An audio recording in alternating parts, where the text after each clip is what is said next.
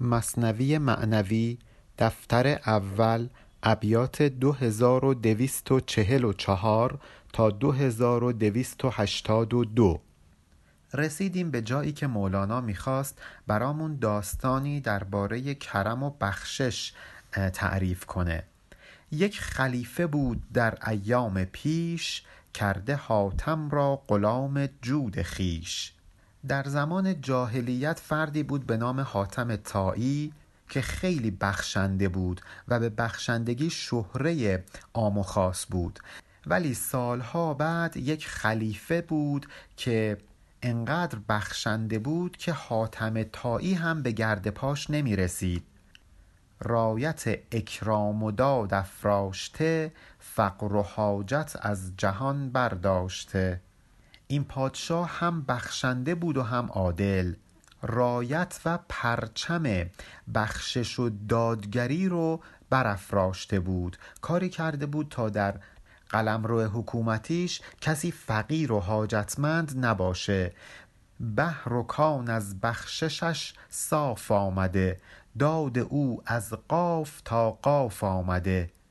اون خلیفه که دریا و بحری و همچنین معدنی از جواهرات و گوهر و زر و زیور داشت همه اونها رو بخشیده بود و اون بحر و اون دریا صاف شده بود توهی شده بود خالی شده بود. هر چی که داشت و نداشت بخشیده بود و مردم تا قله قاف هم از دادگری او با خبر بودند. وصف دادگری او به اقصانقات جهان رسیده بود. در جهان خاک ابر و باد بود مظهر بخشایش وهاب بود. وهاب یعنی بسیار بخشنده و این خلیفه مظهر بخشایش خداوند بسیار بخشنده بود. صفت بخشندگی خداوند در او متجلی شده بود و در این جهان مثل ابر و باد بود. بر مردم باران رحمتش باریدن گرفته بود. همه از رحمتش برخوردار شده بودند. از عطاش بحر و کان در زلزله سوی جودش قافله بر قافله. دریا هم از بخشندگی او خجالت زده شده بود. دریا که خودش مظهر بخشندگی کان و معدن که بی چشم داشت طلا و جواهرات درون خودش رو به رایگان در اختیار معدنچیان قرار میده خجالت زده بخشش این فرد بود. مردم قافله قافله می اومدند تا از جود او برخوردار بشند. وقتی میگه دریا و معدن در زلزله افتاده بودند یعنی از نهایت خجالت میلرزیدند. قبله حاجت در و دروازه اش رفته در عالم به جود آوازه اش قبلگاه نیازمندان دروازه محل اقامت او بود. یعنی هر کسی که حاجتمند بود رو به در و دروازه اون خلیفه می آورد و همه عالم آوازه جود و بخشش او رو شنیده بودند. هم عجم هم روم هم ترک و عرب مانده از جود و سخاش در عجب. همه اقوام دنیا متعجب بودند که این آدم چقدر بخشنده است چقدر سخاوتمند و جوان مرده آب حیوان بود و دریای کرم زنده گشته هم عرب زو هم عجم. این خلیفه مثل آب حیات بود. زندگی میبخشید به دیگران. دریای کرم بود. نهایت بخشندگی رو داشت. و هم عرب و هم عجم همه از او زنده شده بودند. یعنی جهان شمول بخشندگی می کرد مثل خدا که برای خداوند فرقی نمی‌کنه ما مسلمان باشیم کافر باشیم. رزق و روزی همه رو خداوند میده. شما این خلیفه رو در این داستان مولوی سمبل خداوند در نظر بگیرید. انگار مولانا می‌خواد به همون بگه که ما نباید فقط برای مسلمانان خوبی بخوایم. خیلی وقتی دعا می‌کنن میگن ایشالله هیچ مسلمونی به این بلا گرفتار نشه. انگار فقط مسلمانان بندگان خدا هستند. مثل خداوند جهان شمول بخشنده باشیم. خلاصه در زمان این خلیفه یک شب اعرابی زنی مرشوی را گفت و از حد برد گفت و گوی را. یک زن اعرابی با شوهرش شروع کرد به بحث و جدل کردن صحبت کردن و گفتگو کردن و این گفتگو رو از حد به در کرد. یعنی کاری کرد که اون مرد مرد اعرابی از کوره در بره. کین همه فقر و جفا ما می‌کشیم. جمله عالم در خوشی ما ناخوشیم. زن شروع کرد به گله گذاری پیش شوهرش. گفت ببین ما چه فقر و جفایی داریم تحمل می‌کنیم. همه مردم عالم در خوشی هن. اون وقت ما اینطور ناخوش افتادیم. نانمان نی نان خورشمان درد و رشک کوزمان نی آبمان از دیده اشک. نون نداریم بخوریم.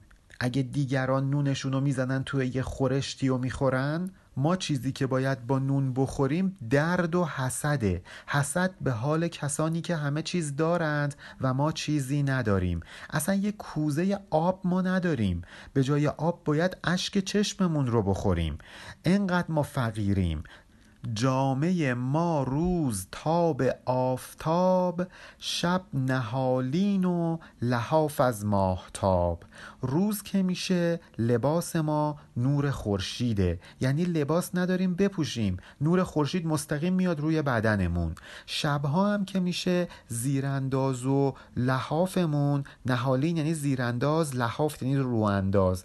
زیرانداز و رواندازمون نور ماهه. یعنی نه یک زیرانداز داریم نه یک روانداز. قرص مه را قرص نان پنداشته. دست سوی آسمان برداشته. انقدر گرسنه ایم که وقتی نگاه به قرص ماه می‌کنیم یاد قرص نان میافتیم. دستمون رو دراز می‌کنیم که ماه رو بگیریم. به این خیال که ماه قرص نانه. یعنی انقدر ما گرسنگی کشیدیم که دچار توهم شدیم. ماه رو نان تصور می کنیم ننگ درویشان ز درویشی ما. روز و شب از روزی اندیشی ما. انقدر به ما روزی نرسیده و انقدر ما روزی اندیش شدیم.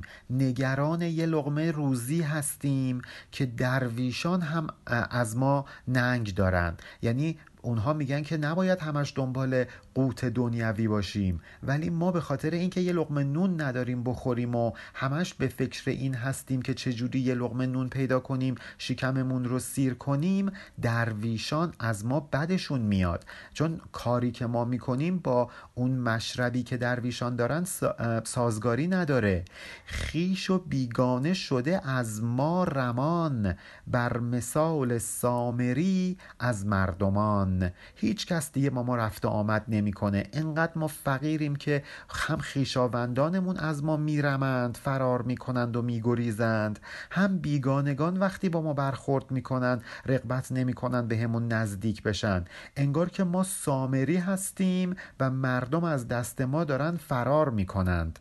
این سامری همونی هست که وقتی حضرت موسی برای چهل روز قومش رو ترک کرد و رفت به کوه تور یک گاو یا یک گوساله درست کرد و مردم رو واداشت تا اینکه او رو بپرستند. وقتی حضرت موسی برگشت و این صحنه رو دید اون رو محکوم کرد به اینکه جزام بگیره و چون مردم از جزامیان میگریزند مردم از سامری شروع کردند به فرار کردن و اینجا این زن فقیر به شوهرش میگه انگار ما جزام داریم مثل سامری و همه از دستمون دارن فرار می‌کنند. یعنی همه به خاطر فقرشون دارن از دست اونها فرار می‌کنند. همونطوری که گفتم خلیفه رو شما سمبل خداوند در نظر بگیرید و این زن اعرابی رو سمبل هوای نفس. گر بخواهم از کسی یک مشت نسک مرمرا گوید خموش کن. مرگ و جسک. اگه برم به یکی از همسایه ها بگم که به هم یه مش نسک بده یه مش عدس بده به هم میگه خفه شو برو بمیر. انقدر پیش مردم بی آبرو شدم انقدر پیش مردم بد حساب شدم. مر عرب را فخر قذو است و عطا. در عرب تو همچو اندر خط خطا. افتخار عرب به دو چیزه. یکی این که بره بجنگه یکی این که به دیگران بخشش کنه. ما که این دو کار رو نمی کنیم پس انگار که دیگه از اعراب نیستیم. چه قضا ما بی قضا خود کشته ایم. ما به شمشیر عدم سرگشته ایم. چجوری بریم به قضا؟ چجوری بریم به جنگ؟ ما که بدون اینکه بجنگیم کشته شدیم از فقر کشته شدیم. با شمشیر عدم ما سرمون رو به باد دادیم. یعنی نیست و نابود شدیم. چه عطا ما بر گدایی میتنیم مر مگس را در هوا رگ می‌زنیم. ما چجوری به دیگران عطا و بخشش کنیم؟ ما که خودمون گرفتار گدایی هستیم در پیله گدایی تنیده شدیم.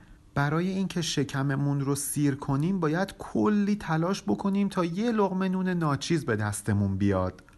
ببینید رگ زدن مگس در هوا چقدر کار سختیه؟ ولی نهایتا مگه چه چیزی آید آدم میشه؟ باید یه کار سخت بکنیم تا یک چیز بی ارزش به دست بیاریم.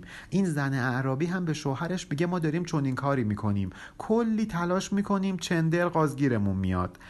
پس ما نمی‌تونیم غذا کنیم نمی‌تونیم عطا کنیم. نمی‌تونیم بجنگیم نمی‌تونیم به کسی بخششی بکنیم. گر کسی مهمان رسد گر من منم شب به خسبت قصد دلق او کنم. اگه بهمون مهمانی برسه به جای اینکه بهش عطا و بخشش بکنیم همین که شب خوابید مجبوریم بریم کیسش رو هم خالی کنیم بهش دست برد بزنیم. گر من منم یعنی با این حال فقیرانه و نزاری که من دارم منی که اینجوری افتادم. قصد دلق او کنم یعنی نیت می‌کنم که برم جیب لباسش رو بزنم. بهر این گفتند دانایان به فن میهمان محسنان باید شدن. واسه همینه که آدمای عاقل میگن که باید بریم مهمان کسانی بشیم که محسن هستند نیکوکار هستند. نه مثل ما که انقدر فقیریم که باید جیب اونها رو هم بزنیم. تو مرید و میهمان آن کسی کو رو باید حاصلت را از خسی. اینجا مولانا به کسانی که تازه شاگرد در مکتب سلوک هستند هشدار میده. میگه مواظب باشید نرید سر سفره کسی بشینید که محسن نباشه. نرید مرید کسی بشید که او به مرحله کمال نرسیده. غنی و ثروتمند نیست تا محسن باشه و بالعکس از شما راهزنی بکنه. فریبتون بده شما رو گمراه بکنه. این خیلی مهمه که ما سر سفره کی بنشینیم و رزق رو از کی بگیریم. فکر نکنید رزق فقط خوراکه. فرزند نیکو یک نوع رزقه. علم و دانش رزقه. زیبایی رزقه. و از همه مهمتر هدایت رزقه. اگه قرار ما هدایت بشیم هادی ما باید مثل این خانواده فقیر نباشه که دنبال این باشه که دلقمون رو هم بزنه بلکه باید از محسنین باشه و این هشداریه که مولانا به مریدان تازه کار میده. نیست چیره چون تو را چیره کند. نور ندهد مر تو را تیره کند. اگر بری هادی و مرادت رو کسی انتخاب بکنی که به مرحله کمال نرسیده خودش واصل نشده چطور انتظار داری که تو رو ببره به مرحله کمال برسونه؟ تو رو ببره واصل بکنه. اون کسی که خودش نوری در دلش نداره چطور انتظار داری که به تو نور ببخشه؟ برعکس میاد دلتو تیره می‌کنه. تو رو گمراه می‌کنه. چون ورا نوری نبودن در قران نور کی یابند از وی دیگران؟ کسی که خودش قرین نور نیست مقترن با نور نشده خب چطور انتظار باید داشت که به دیگران نور ببخشه؟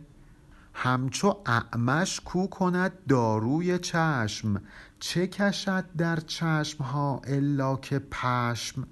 کسی که خودش مریضی چشمی داره چطور می‌تونه چشم دیگران رو درمان کنه؟ انگار که به جای دارو پشم در چشم بیمار بکشه و او رو بدتر کنه باعث بشه که حتی کور بشه اینها همه مثل کسی هستند که واصل نشدند ولی ادعا می کنند که می‌تونن دیگران رو ارشاد و راهنمایی کنند ما باید مواظب باشیم که سر سفره اینها نشینیم مثل مهمانی که نباید بره سر سفره یک فقیر بنشینه چون ممکنه جیبش رو هم بزنه دلقش رو خالی کنه.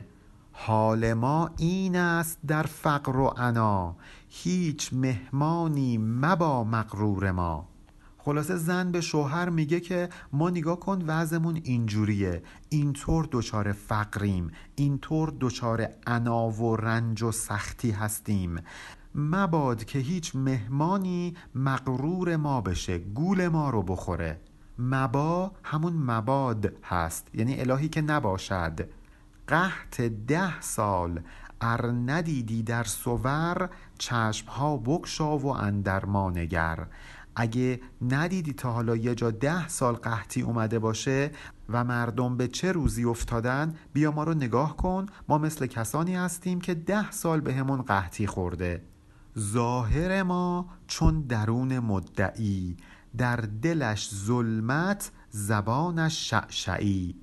شنیدید میگن دنیاش مثل آخرت یزیده؟ این هم میگه که ظاهر ما مثل درون و مثل سیرت مدعیانه. یعنی همونقدر که اون فرد مدعی مدعی دروغین در دلش ظلمت و تاریکیه ما ظاهرمون اونجوریه. همه به وضوح می‌تونن ببینن که ما چقدر بدبخت هستیم چقدر دچار تاریکی و ظلمت شدیم. مثل مدعی که در ظاهر زبان شعشعیه حرفای قشنگ قشنگ می‌زنه ولی دلش تاریکه. ظاهر ما مثل دل اون مدعی میمونه. از خدا بویی نه او را نه اثر دعویش افزون ز شیس و بلبشر. اون مدعیان دروغین که ما باید مواظب باشیم تا سر رو نشینیم از خدا بویی نبردند. اثری از خدا در اونها وجود نداره. ولی ادعاشون از حضرت شیس و آدم بشر هم بیشتره. دیو ننموده ورا هم نقش خیش. او همی گوید ز ابدالی مبیش. انقدر اینها وضعشون خرابه که حتی شیطان هم ننگ داره تا اینکه بگه من هم تراز او هستم. یعنی اونها از شیطان هم بدترن. با این وجود میگن ما از ابدالیم. تازه از ابدال هم بالاتریم. از اولیاء الله هم بالاتریم. از اونهایی که روحشون از حالت بدی بدل شده به حالت خوبی هم بالاتریم. حرف درویشان بدزدیده بسی تا گمان آید که هست تو خود کسی. اینها میرن حرفایی که درویشان واقعی می‌زنن رو تقلید می‌کنند از اونها حرف میدزدند میان به مردم می‌زنند تا اینکه دیگران فکر کنند که اونها کسی هستند. مولانا داره هشدار میده که ما چون این افرادی رو بشناسیم و گولشون رو نخوریم. خورده گیرد در سخن بر بایزید ننگ دارد از وجود او یزید. اینها انقدر ادعاشون بالاست که به بایزید بستامی با اون مقام والایی که داشته هم خورده می‌گیرند. از او هم ایرادگیری می کنند در حالی که اینها انقدر وضعشون خرابه که یزید هم ننگ داره بگه من هم تراز اونها هستم. یزید که انقدر روح تیره و پلیدی داشت او هم از هم تراز شدن با اینها ننگ خواهد داشت. بینوا از نان و خان آسمان پیش او ننداخت حق یک استخوان. اینها حتی ذره ای از آن علوم آسمانی و الهی خبردار نشدن خدا به اندازه یه سگ همونها رو قبول نداشت تا اینکه یه استخون بندازه جلوشون. یعنی یک ذره از علوم الهی رو در اختیار اینها قرار بده. اینها انقدر رزقشون کم بوده. با این حال او ندا کرده که خان بنهاده ام نایب حقم خلیفه زاده ام. ولی اونها از ادعا چیزی کم نمیارن که فریاد می‌زنن میگن که بیاید بیاید که من سفره پهن کردم سفره معارف پهن کردم. بیاید و از این سفره بهره مند بشید. بیاید تا اینکه من ارشادتون بکنم.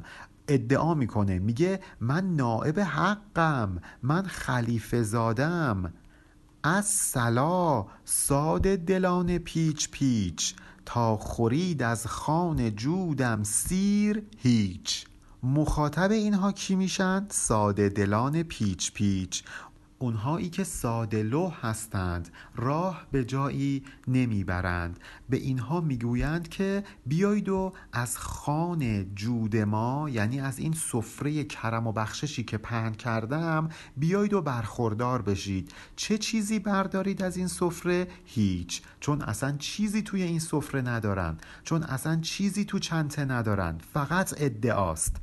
سالها بر وعده فردا کسان گرد آن درگشته فردا نارسان. سال هاست که افراد زیادی گرد اینها جمع شدند به امید اینکه بالاخره فردایی میاد و اونها بهرهمند میشن. ولی این فردا نارسه هیچ وقت نمی‌رسه. اینها همش وعده آینده رو میدن. میگن در آینده فلان اتفاق میفته. ولی این آینده اونها هیچ وقت سر نمی‌رسه. به قول معروف همش وعده سر خرمن می‌دهند. همونطور که سر سفره اون زن و مرد فقیر هیچ چیزی برای مهمان وجود نداره سر سفره مرادان مدعی هم هیچ چیزی برای مریدان وجود نداره و فقط ساده دلان پیچ پیچ هستند که گرد این سفره می نشینند تا اینکه از او بهرهمند بشن. و چه چیزی آیدشون میشه؟ هیچ. دیر باید تا که سر آدمی آشکارا گردد افزون و کمی. زمان می‌بره تا اینکه چهره واقعی آدم ها روشن بشه. تاریخ پرده از درون آدمیان بر میداره تاریخ مشخص می‌کنه که کی امام حسین بود و کی یزید. ذات معاویه چه بود؟ ذات علی ابن ابی طالب چه بود؟ زیر دیوار بدن گنج است یا خانه مار است و مور و اژدها؟ تاریخ مشخص می‌کنه که آدما در دلشون گنج داشتند یا اینکه اژدها در دلشون پرورده بودند مار و مور پرورده بودند. چون که پیدا گشت کو چیزی نبود عمر طالب رفت. آگاهی چه سود؟ حالا شما فرض کنید یک عمری خودتون رو درگیر یک مراد دروغین کردید. تحت ارشاد یک ناخلف قرار گرفتید. حالا فرض کنیم که بعد سی سال فهمیدید که این آدم ناخلف بوده. جواب این عمری که از شما تباه شده رو کی می‌خواد بده؟ چه فایده داره که نزدیک مرگ تازه بفهمید که او شما رو گمراه کرده؟ مولانا باز هم در خصوص مرید و مراد حرفهایی داره که برای ما بزنه در ابیات بعدی. پایان بیت 2282 علی ارفانیان